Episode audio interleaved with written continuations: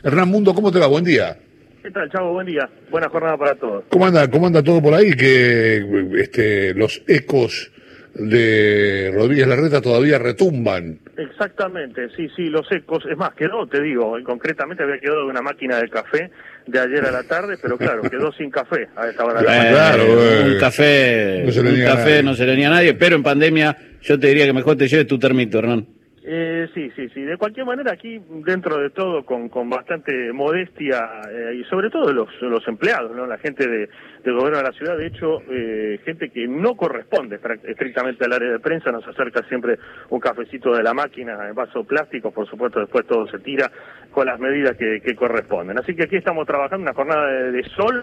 Veo detrás del vidrio aquí del edificio del gobierno de la ciudad muchísima gente que está haciendo actividad física, esperemos que sea con el distanciamiento correspondiente, pero claro, la mañana del sol ayuda a que la gente de repente que puede hacerlo, lo haga y esté recorriendo este parque Patricios que está muy lindo a esta hora de la mañana. Nosotros cubriendo lo que ha sido esta conferencia de prensa, como decía Chavo, con los ecos de la palabra de Horacio Rodríguez Larreta y por supuesto la pregunta que era imprescindible hacer en el inicio de la conferencia es por lo menos conocer de parte de Fernán Quirós si esta situación en materia económica, que tendrá impacto, sea la lectura que se tenga de la situación en el área sanitaria, a corto o a largo plazo, es decir, si cambia las cosas en cuanto a la atención hospitalaria y a la situación de servicios esenciales en la ciudad, y por eso le preguntamos a Fernán Quirós a partir de esta decisión de carácter económico que ha tomado la Nación para solventar y en todo caso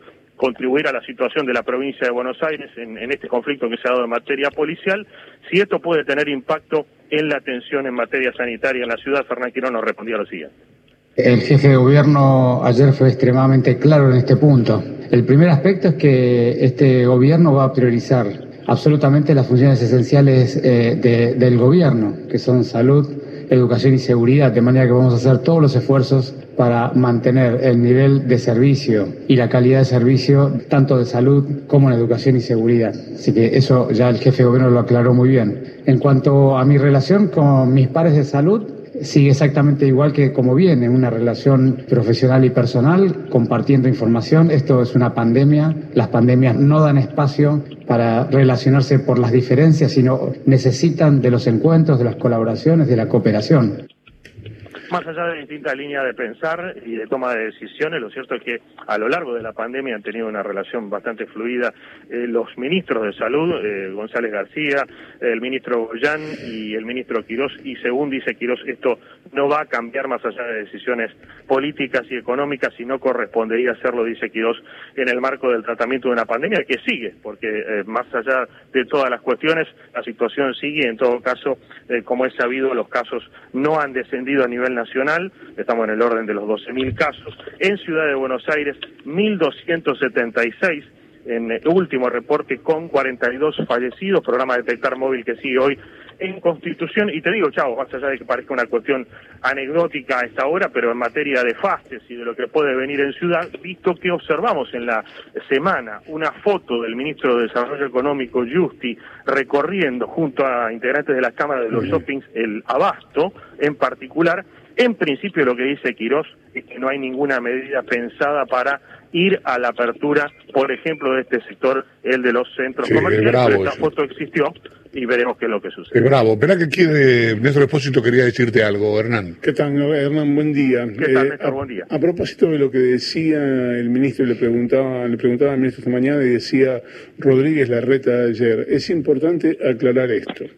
El reclamo del traspaso de la policía a la capital federal es un reclamo histórico, que hasta finales de 2005 estaba trabado porque la Nación no quería transferirle los recursos. Decía, si la ciudad va a tener su policía, debe afrontarlo con sus propios fondos, y la ciudad decía, no, si nos van a traspasar la policía, tiene que venir con los fondos. Eso es lo que trababa el traspaso hasta que asumió el gobierno de Mauricio Macri.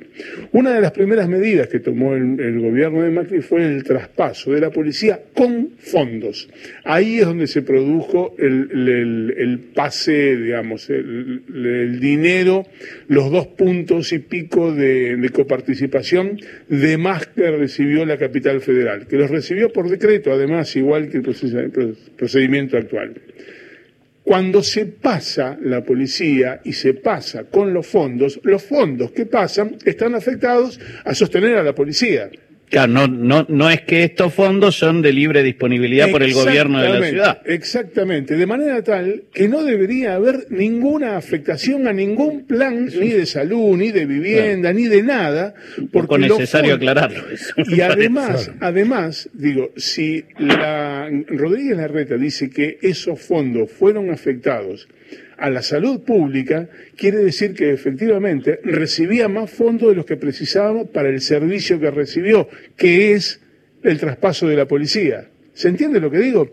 Yo te alquilo una casa, te digo, mira, tu obligación es mantener la casa y yo te voy a pagar 3 pesos por mes. Vos la mantenés con 1 y los otros 2 lo usás para comprarte un auto, para comprarte pincha, para lo que sea.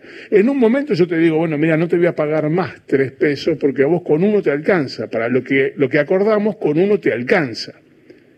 Con los otros 2 pesos me dice, ah, no, vos sos un turro, mirá que estás sacando los 2 pesos que yo usaba para comprarme pincha y auto. Y si esa plata no era para que te comprabas pincha y auto. Claro. Esto es lo que está ocurriendo. Señor, gracias. Señor Mundo, abrazo grande.